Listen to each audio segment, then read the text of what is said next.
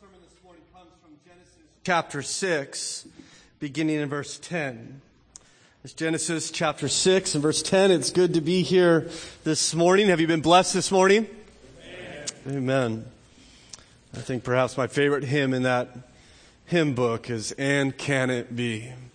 The great astonishing truth. Can it truly be that the Lord Christ would die for me and you? And now we come to hear from his word. May he speak to us. Genesis 6, beginning in verse 10. And Noah had three sons, Shem, Ham, and Japheth. Now the earth was corrupt in God's sight, and the earth was filled with violence, and God saw the earth, and behold, it was corrupt, for all flesh had corrupted their ways on the earth. And God said to Noah, I have determined to make an end of all life, for the earth is filled with violence through them. Behold, I will destroy them with the earth. Make yourself an ark of gopher wood. Make rooms in the ark and cover it inside and out with pitch. This is how you are to make it. The length of the ark, 300 cubits, its breadth, 50 cubits, and its height, 30 cubits. Make a roof for the ark and finish it to a cubit above and set the door of the ark in its side. Make it with lower, second, and third decks. For behold, I will bring a flood upon the, a flood of waters upon the earth to destroy all flesh, in which is the breath of life under heaven. Everything that is on the earth shall die. But I will establish my covenant with you, and you shall come into the ark, your sons, your wife, and your sons' wives with you and every living thing of all flesh, you shall bring two of every sort into the ark to keep them alive with you. They shall be male and female. Of the birds according to their kinds, and of the animals according to their kinds, and of every creeping thing of the ground according to its kind, two of every sort shall come into you to keep them alive. Also take with you every sort of food that is eaten and store it up. It shall serve as food for you and for them. Noah did this. He did all that the Lord, God, all that God commanded him. Let us pray together.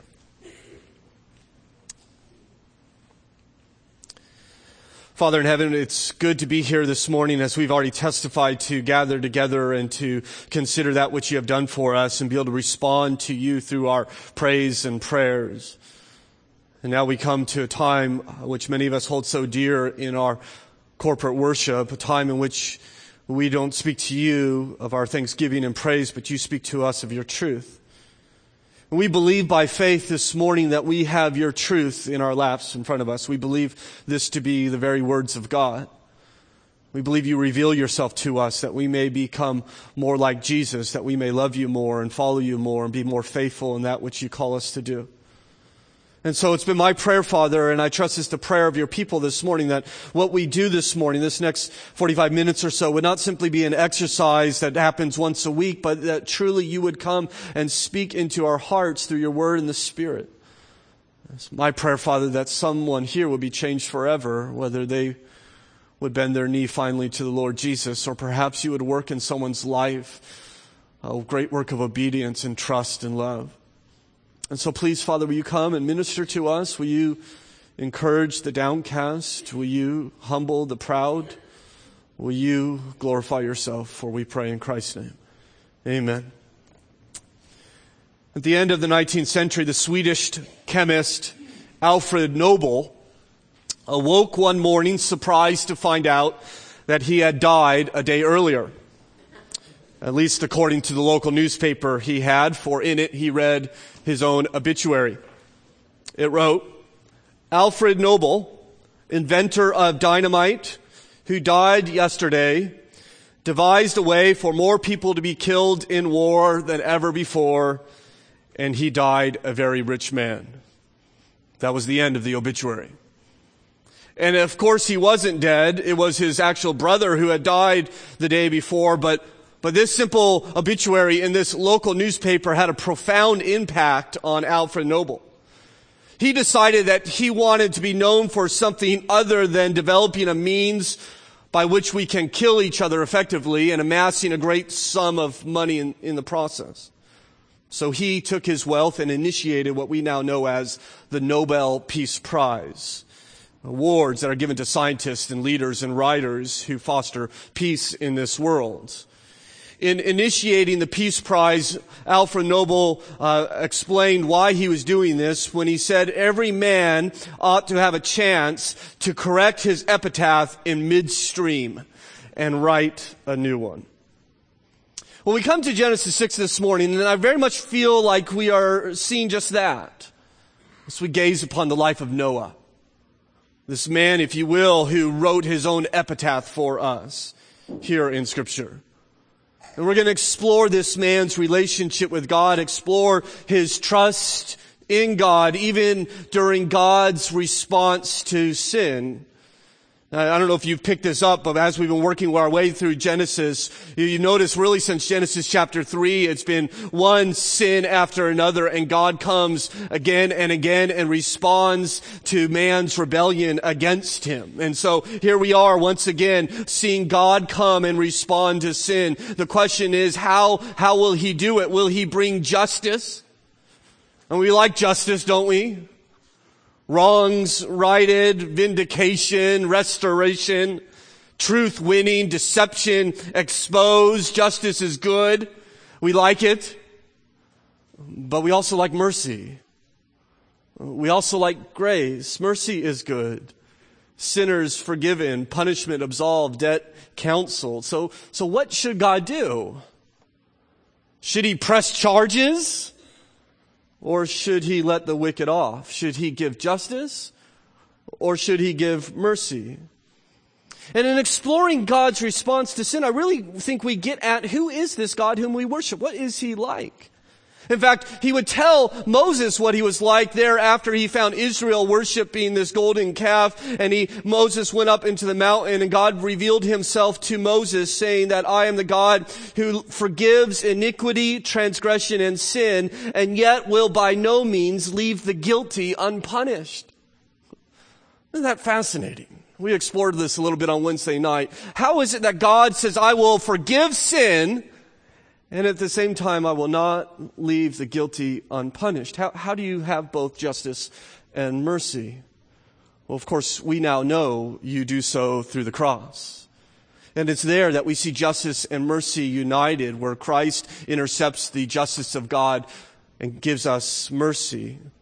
But here, way back in Genesis 6, and even before that in some texts we've already considered, we see, we see glimpses of what he will do in the cross. We see that God will respond to sin with both mercy and justice as we understand here in this text before us.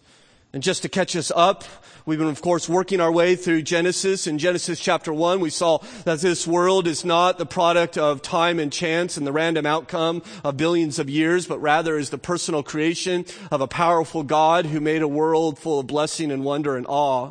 He made people, put them on this earth. They are His image bearers, His likeness, and He gave them authority to rule over the earth as, as kings in His place. In Genesis chapter 2, we saw that God created our parents, Adam and Eve. He blessed them abundantly, especially with a relationship with Him. And yet in Genesis chapter 3, we saw that our parents, rather than loving God and following Him, decided to love themselves and join this satanic rebellion against the Creator. They said, we will not follow you. We will not love you. We will not bend our knee to you. We will become gods ourselves. We will decide for ourselves what is right and what is wrong, the path in which we should take. God would come to them and he would come and respond to that sin with judgment. But before he did, you note that God in Genesis 3.15 says, I give you this promise that one day the seed of the woman shall come and he shall destroy this serpent and everything in which you have lost because of sin shall be restored to you. And from Genesis 3.15, the rest of scripture kind of springs out of. The rest of scripture is how do we go from Eve to this serpent slayer? How do we go from this first Adam to this second Adam? And it's just all the way through scripture is bringing us there and God promises that he will redeem. Well, in Genesis chapter 4, we see that sin is growing, it is maturing, it is abounding. In Genesis 5, we see the impact of that sin after generation after generation. People die and die and die, and now we come to Genesis chapter 6. And God has been observing mankind for thousands of years, and he sees, as we saw last week, sin. Sin and sin and sin. Genesis 6 5, as we considered last week, God says that every inclination of the thoughts of the heart is only evil all the time. And so he decides to act. He responds to that sin. He will do so by judging it. We'll explore this more fully next week. It will be perhaps the most terrible judgment we have in Scripture. But he not only judges sin, he extends mercy. We considered this somewhat last week, but today as we look at the mercy of God in response to man's sin, what's unique that we see in the text before us is how is it that you and I are able to access that mercy? How, how is it that, that we can be saved from God's judgment? How can we receive the rescue in which God would offer us? And so we'll work through this text. We'll do so in three stages. Number one, we will see that judgment is warned. Number two, that salvation is offered. And number three, that faith is given. First of all, consider with me that judgment is warned. We see the cause for judgment here in verse 11. Now the earth was corrupt in God's sight and the, and the earth was filled with violence and God saw the earth and behold, it was corrupt for all flesh had corrupted their ways on the earth. And God said to Noah, I have determined to make an end of all flesh, for the earth is filled with violence through them. Behold, I will destroy them with the earth. And so here we have a, a picture of the world. I don't know if you caught it here in verse 11 and verse 12, but this idea of corruption is mentioned three times. That the world is in total ruin. It's become useless. It's become defiled. It's become a corrupt place to live. And, and not just the world, but you notice, uh, I think it is in verse 12, here it is, for all flesh had corrupted their ways. And so you see, they're not victims here, are they? They are bringing this upon themselves. They're not forced to be evil, the Bible tells us. They have corrupted themselves. And we've seen this here in Genesis that Adam and Eve corrupted themselves and Cain corrupted themselves, himself. And now we see the world is corrupting themselves through their sin. I think we continue this this pattern. I don't know if you recognize this, but your sin brings corruption on you. It brings destruction on you. We, we routinely, if you will, kill ourselves in our sin. In, in fact, this word corrupt that's mentioned three times here is sometimes translated destruction. And what he's saying is that, that they are destroying themselves and destroying the world. Now think about what they're supposed to be doing. God made this world and he says, okay, I've given you dominion over it. I've given you authority over it. I want you to fill this world with my glory and my splendor as my likeness, as my image bearers. Go and rule over this world as if I were ruling over this world. And rather than ruling the world in which God had made and given to them, they chose to destroy it.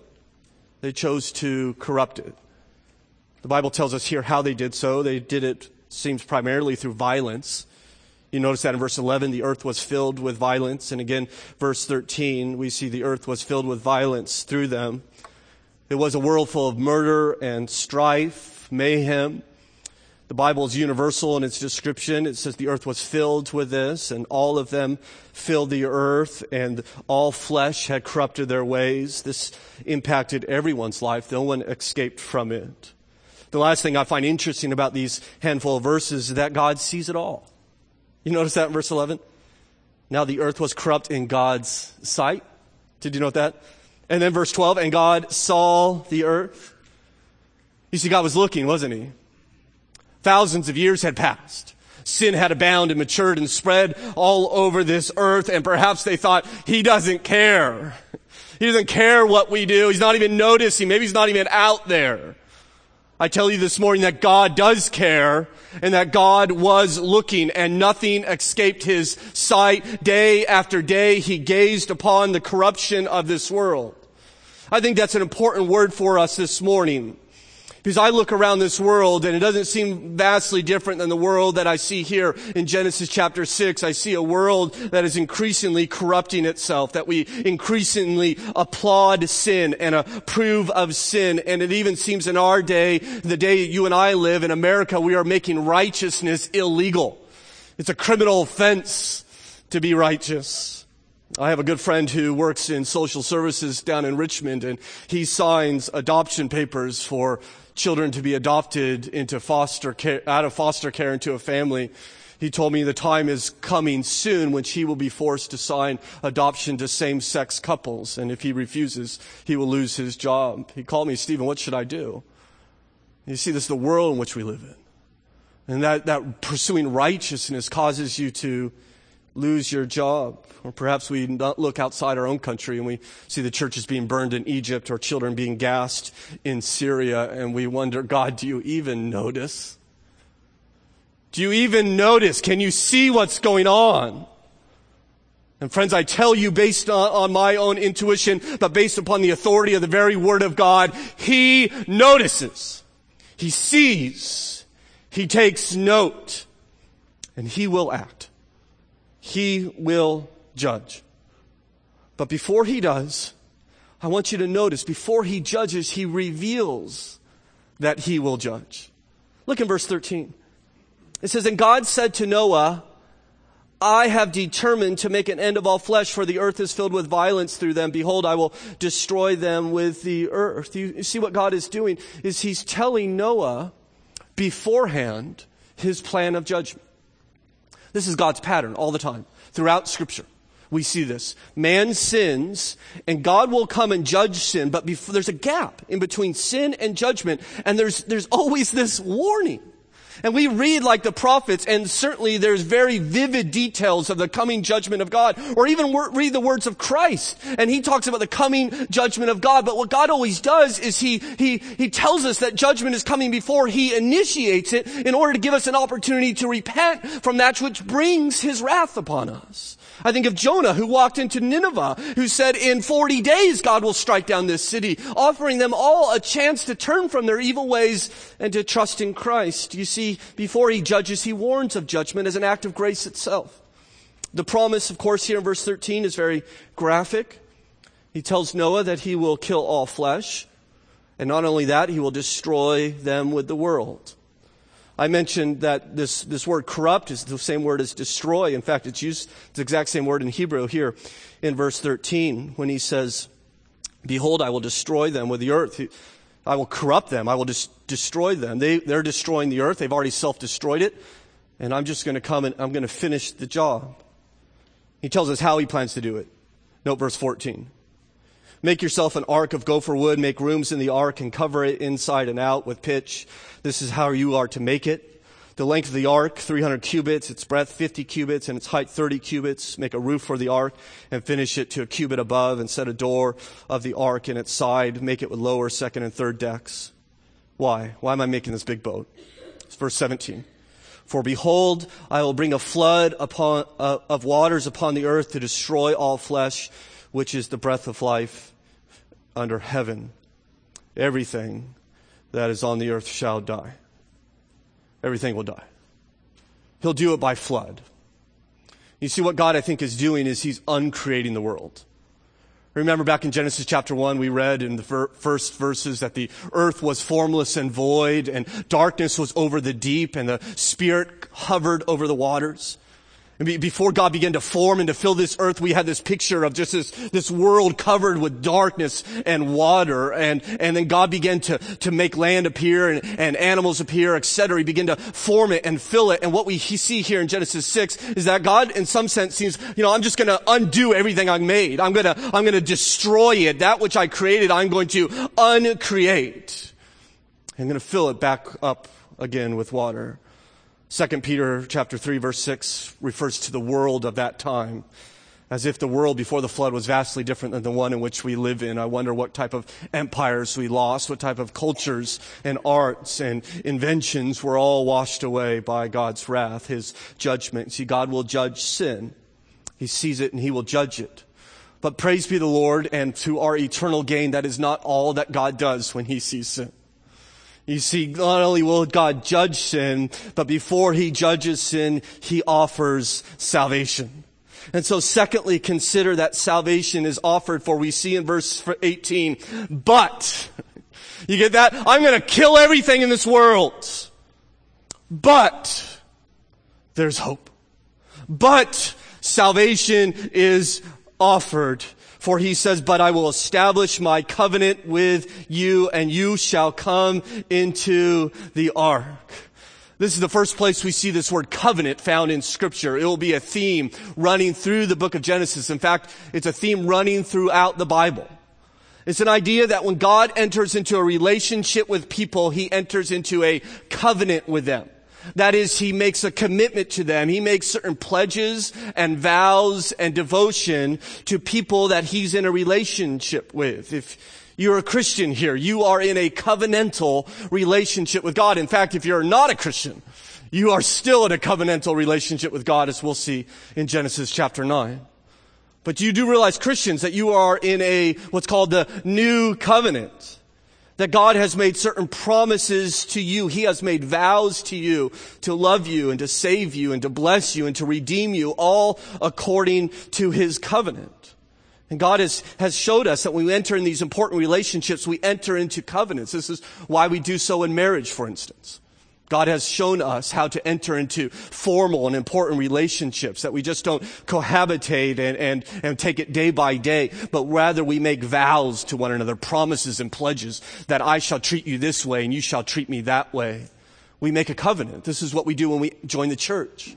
We make a covenant with one another. We say, I will walk alongside of you and I shall be a member of this church and I shall make these vows to you and you make these vows to me and we enter into a relationship together. One of the great joys in my life was being able to join that uh, with a, with a church to covenant together with God's people saying, we are God's people here at Hamilton Baptist Church. There's a great joy in that. I will put a plug this, this morning as we think about this covenants that God has shown us that, that we are going to begin to explore church membership at the end of this month. You notice that in your bulletin. I invite you, if you're interested in what does it mean to enter into a covenant with God's people, as joining a church that you consider perhaps coming to our luncheon the last Sunday of this month, that God enters a, a covenant with Noah.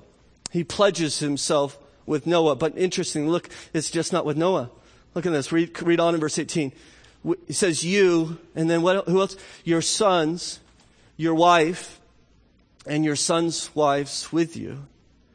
You see, God enters a covenant with, not just with Noah, but with Noah's family.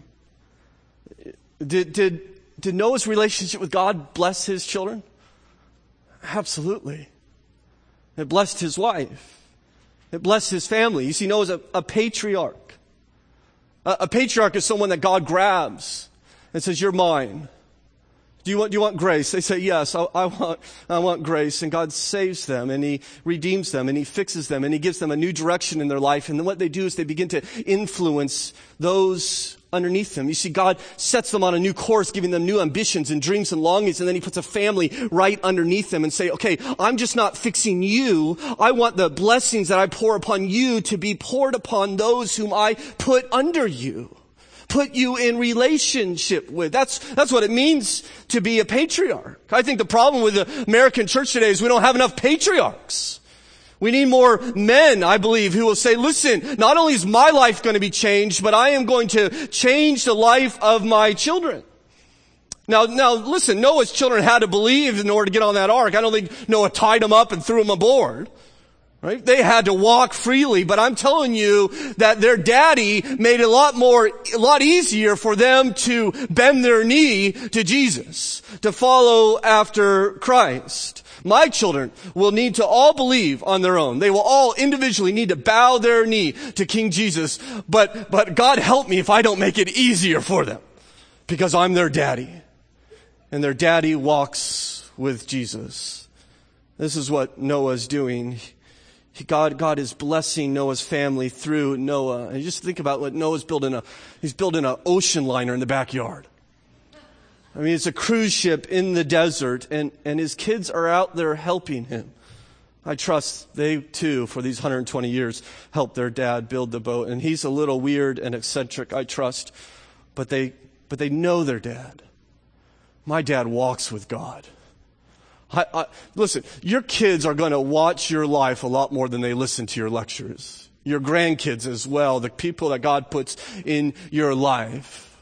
I mean, you could lecture them all they want, but they want to know what do you do with your free time? How do you spend your money? Is the Bible ever opened in your lap? You ever grab your wife and walk off into another room and pray together for your family? They want to see, does God actually make a difference in you? Are you walking with God? Because they're smart and they're going to read our lives a lot more clearly than they will our lectures. And some of you have been richly blessed because you've been raised in a Christian home and you have a daddy and a mom who made it easy for you to believe, for you to trust Jesus. Your goal then is to continue that on to the next generation and the next generation. And not only your kids, but whoever God brings into your life that you can influence. For others of us, we weren't raised in a Christian home. And one day God, with His great grace, when we weren't even looking for Him, grabbed us and said, would you like grace? And we said, yes, sir, I would like grace, please. And you know what God says? Okay, I'm going to fix you. I'm going to redeem you. I'm going to set you on a new course in life not just to bless you, but I wanted you to bless your family. You're going to have a new gener- a new direction, a new ambition, new longings, and your family shall follow after you. You should be a, a blessing to them. That's what God did to me. He, he one day when I wasn't even looking for him grabbed me and turned me around and said to me, do you want to leave a legacy behind you? Do you want to leave a lineage behind you? Do you want to leave a nation behind you that loves me? I said, yes, God, I do. See, I'm a patriarch. I believe that with every fiber of my body. I, I, believe very much, not by my own skill, but solely by the grace of God, that the Carn family restarted with me. We got a reboot. We were all living for the world, living for wealth, living for acclaim, no consideration for God whatsoever. And God, by His grace, says, Stephen, do you want to follow me? Do you want to, do you want me to redeem you? Do you want me to give you grace? Do you want me to give you new ambitions and longings and desires and drives? And He saved me. But He didn't just save me for me. We got to get this idea that it's all about me. It's my personal relationship with the Lord. Certainly it is personal, but it has massive impacts upon those who God brings into our lives. I, I, I friends, I, I dream of the day, and perhaps my theology is wrong. You correct me afterwards. But I dream of the day when I'm looking down in heaven and they're talking about great, great, great granddaddy Stephen. And some, some great, great grandson of mine grabs his son and puts him on his lap and you say, let me tell you a story about this family. There was a day in which we were, we were godless. We could care less about Jesus. We were wicked. And the most wicked one of them all was your great great granddaddy Stephen. And yet God grabbed him and he put him on a new direction. And God has been blessing us ever since that time. He's been pouring that out. I want, I want to leave a legacy. And so um, I may fail as a pastor. I don't know. I, I may fail professionally, but God help me if I fail as a husband and if I fail as a father. I praise God for the grace that covers us when we do fail. But friends, I'm going to live my life as a patriarch that my children will be blessed and my grandchildren will be blessed because God has done a work in my life. I pray perhaps that God could grab some of your life. Some of you don't even have children yet. God would grab your life and you begin to see, I can impact generations for Christ, as did Noah. Noah's family was largely, I think, incredibly blessed because Noah walked with God. And we see this great covenant, the salvation that extends down into his children's life. But interestingly, it doesn't just end with his children. For we see here in verse 19, and of every living thing, of all flesh, you shall bring two of every sort into the ark to keep them alive with you. They shall be male and female of the birds according to their kinds and of the animals according to their kinds and of every creeping thing of the ground according to its kind. Two of every sort shall come into you to keep them alive. Also take with you every sort of food that is eaten and store it up. It shall serve as food for you and for them. And so God says, listen, I'm making a covenant with these animals, your family and these animals. And what God is, is hinting at before Noah even knows it is that yes, I'm going to uncreate this world, but there's going to be another start. And you and Noah will be the next Adam and you will walk off that ark with all of creation at your backside coming off that boat with you, and we're going to start over. What this tells us is that God is not defeated by sin. You see, man rebels and God just doesn't say, okay, well, I, I, just can't figure this out. I can't deal with this. I don't know how to get around this. Every time I intervene, it just gets worse. And so I'm done. I'm just flooding the earth and I'm done. No more humanity. No more creation. We're just done. We'll go do something else. That's what God says. God has a plan that God will fulfill his plan. He has promised a serpent slayer to come, a redeemer to come, and he shall fulfill that plan. He is always moving in that direction. And he says, listen, we will start over. I'm not going to let sin win we shall have redemption. There shall be salvation. There shall be my worship upon the face of this earth. And so he says all these animals will come in. There will be a fresh start. And so here it is Noah, his sons, his sons' wives, Mrs. Noah, and all the animals of the world there. God is going to save. And I wonder, and maybe you wonder, what about the others? What, what about everyone else? Um, and and I don't I don't have much to say. I don't know. But I do know that Noah was a preacher of righteousness. The Bible says he's a preacher of righteousness. And we also know that once all the animals are in the ark, it was probably about half full. There was so much room. And I trust that salvation was offered. I trust that Noah said, judgment is coming. Now grab a two by four. Let's get to work. Come aboard the ark. It's coming. But no one came. No one came just Noah and his family. The reason that Noah and his family were saved, as we consider lastly, is that their faith was given to God. They trusted in God. Look in verse 22. Noah did this. He did, you see that next word? He did all that God commanded him. He, he did it all.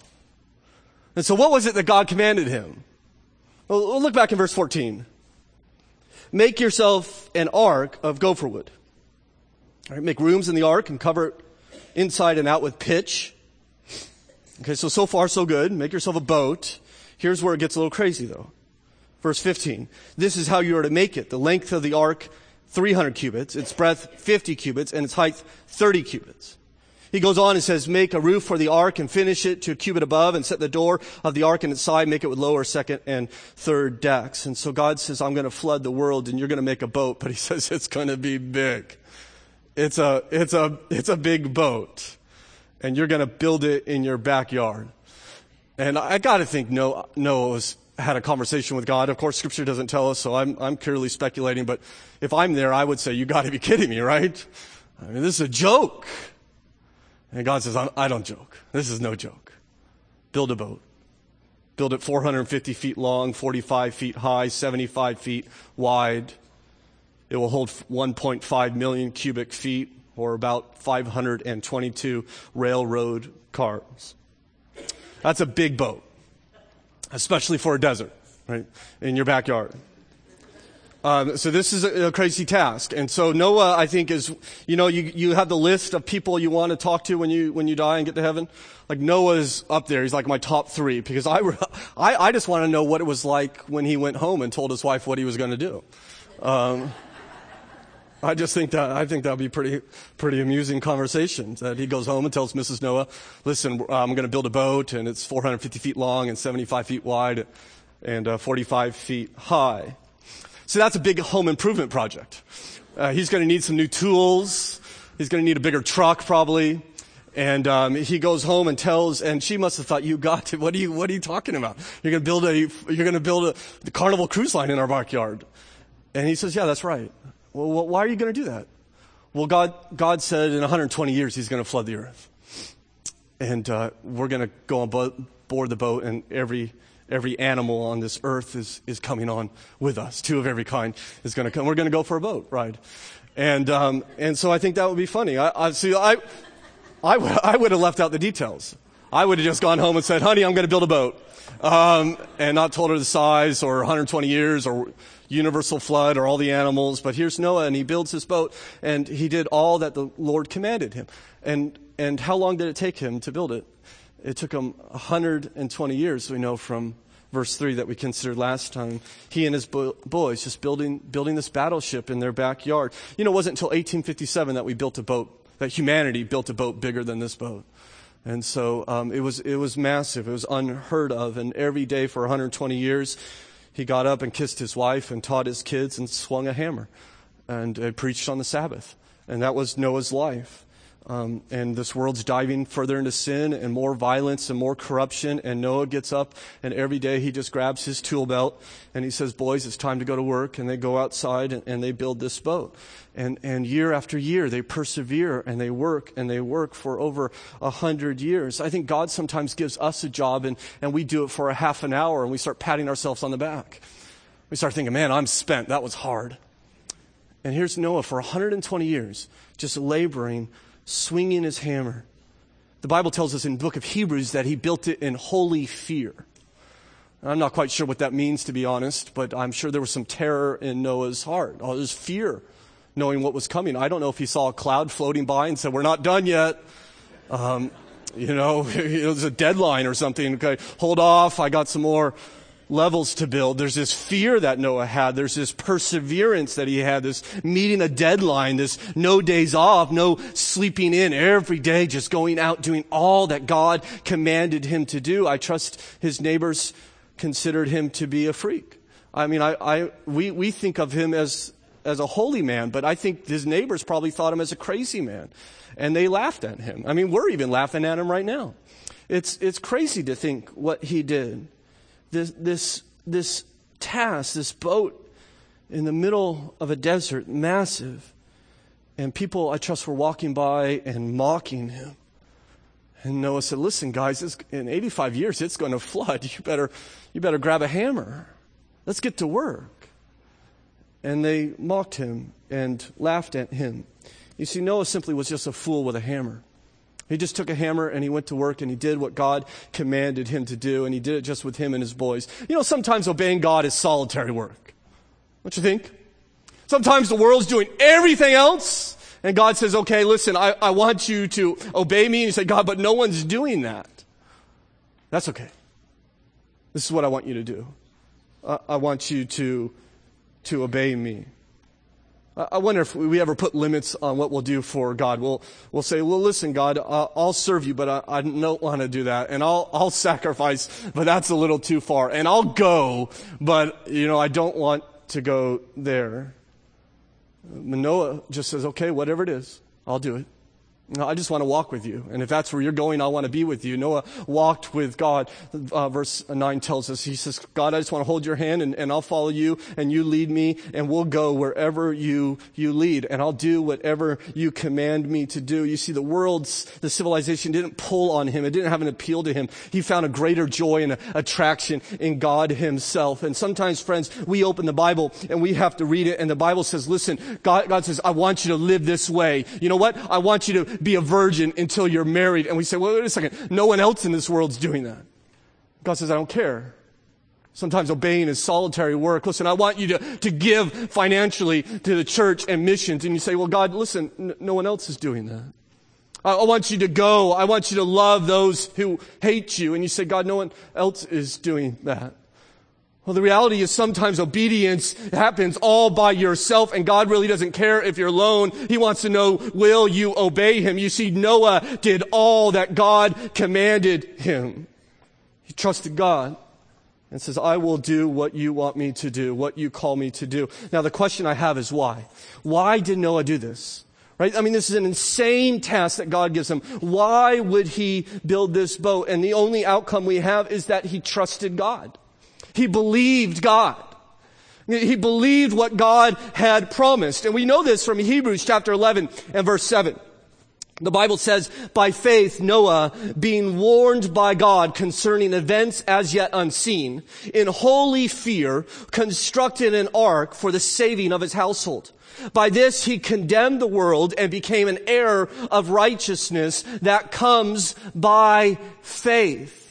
It is by faith that Noah built this ark. You see, we see his obedience, but we know his obedience to God is evidence of his faith in God. And so you and I ought to know this, is that you want to know, do I truly believe God?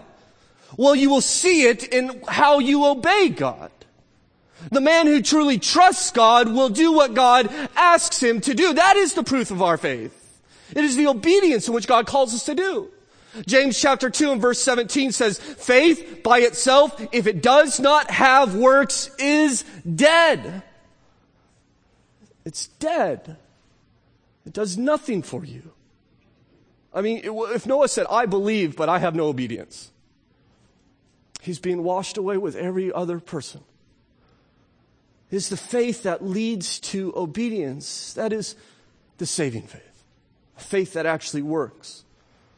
In preparing for the sermon, I came across a story I found interesting of a burning building in Harlem, and there was a blind girl who was perched on the fourth floor.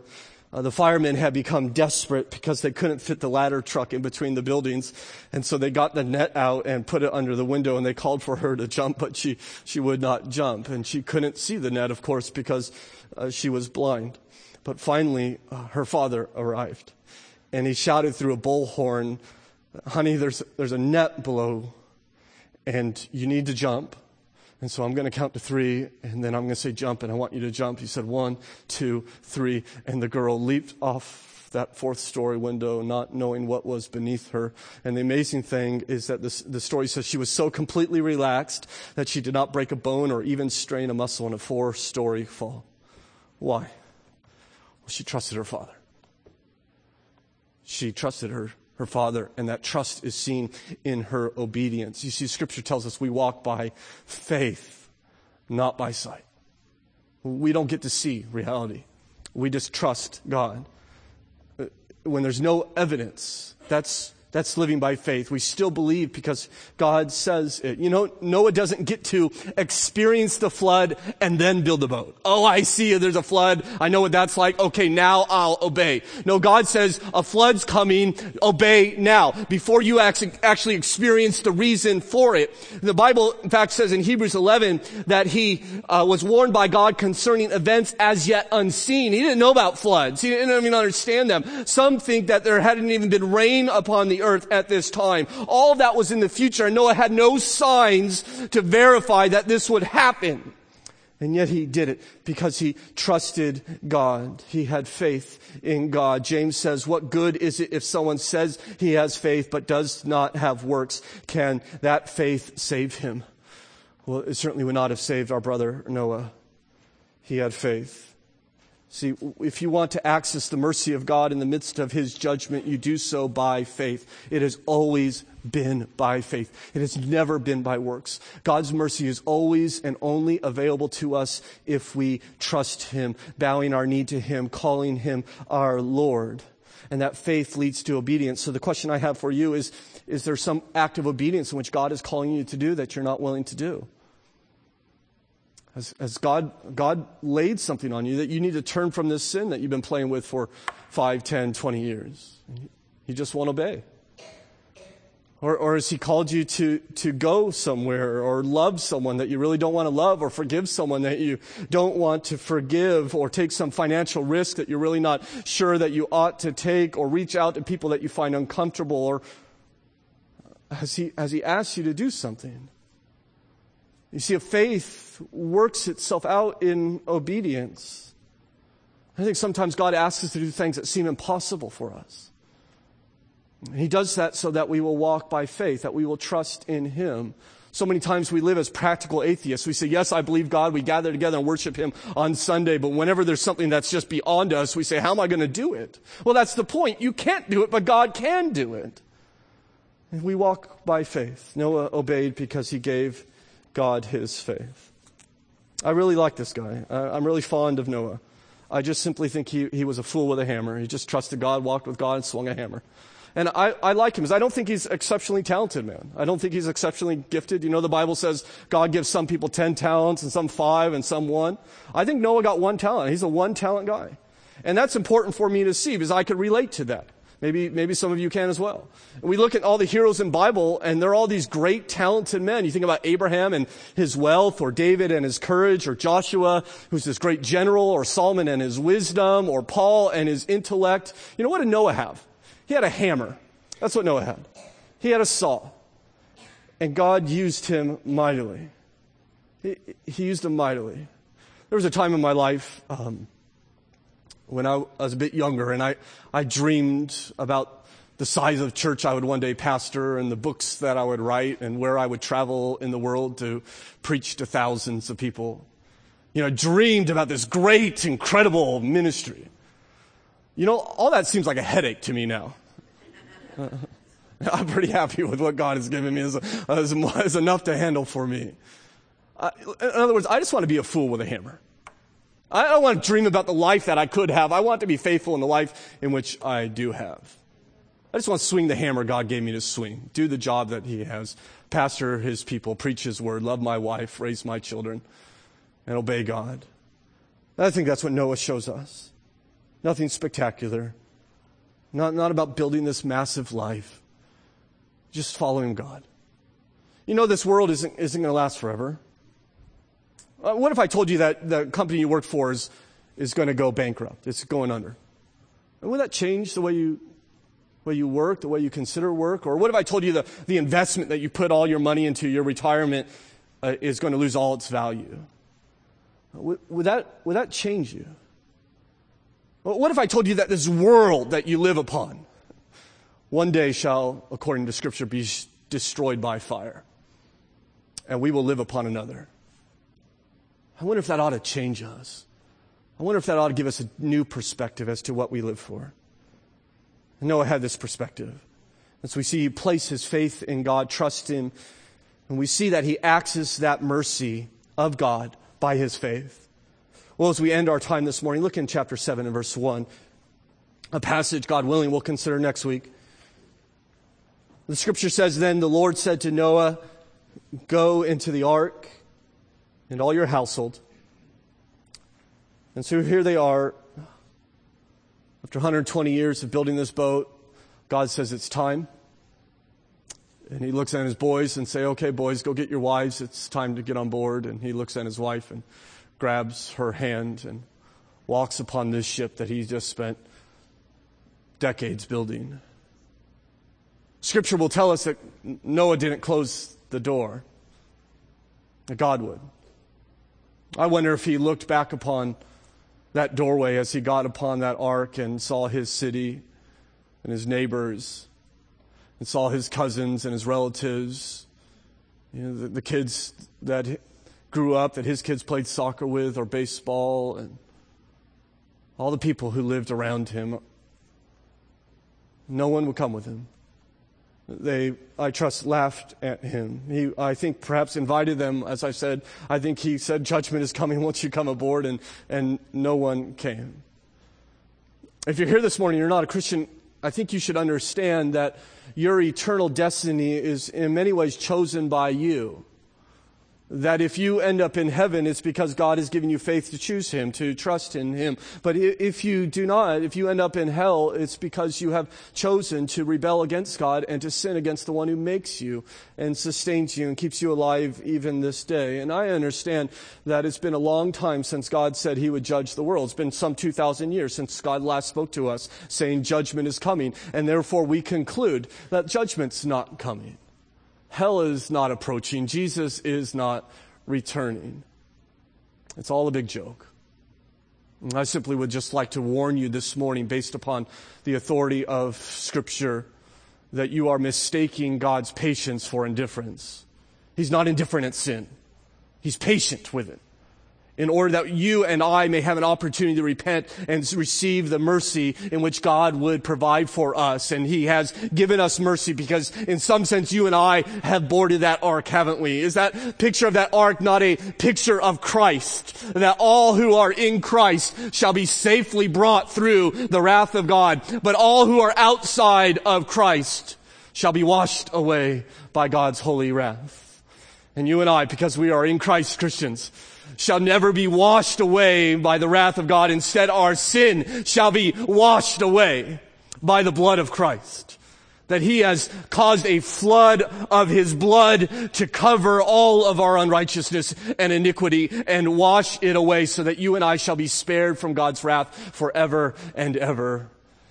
And it's to remember that sacrifice that we now come to the Lord's Supper that we come before this remembrance meal, recognizing that it's because of what this meal signifies that you and I shall never face a holy God without mercy and grace.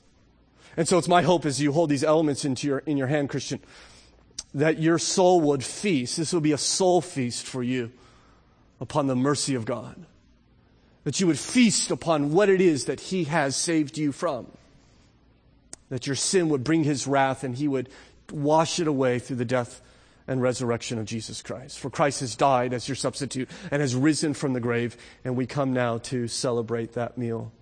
And so I'll have the deacons now come forward as we prepare to give out this supper meal.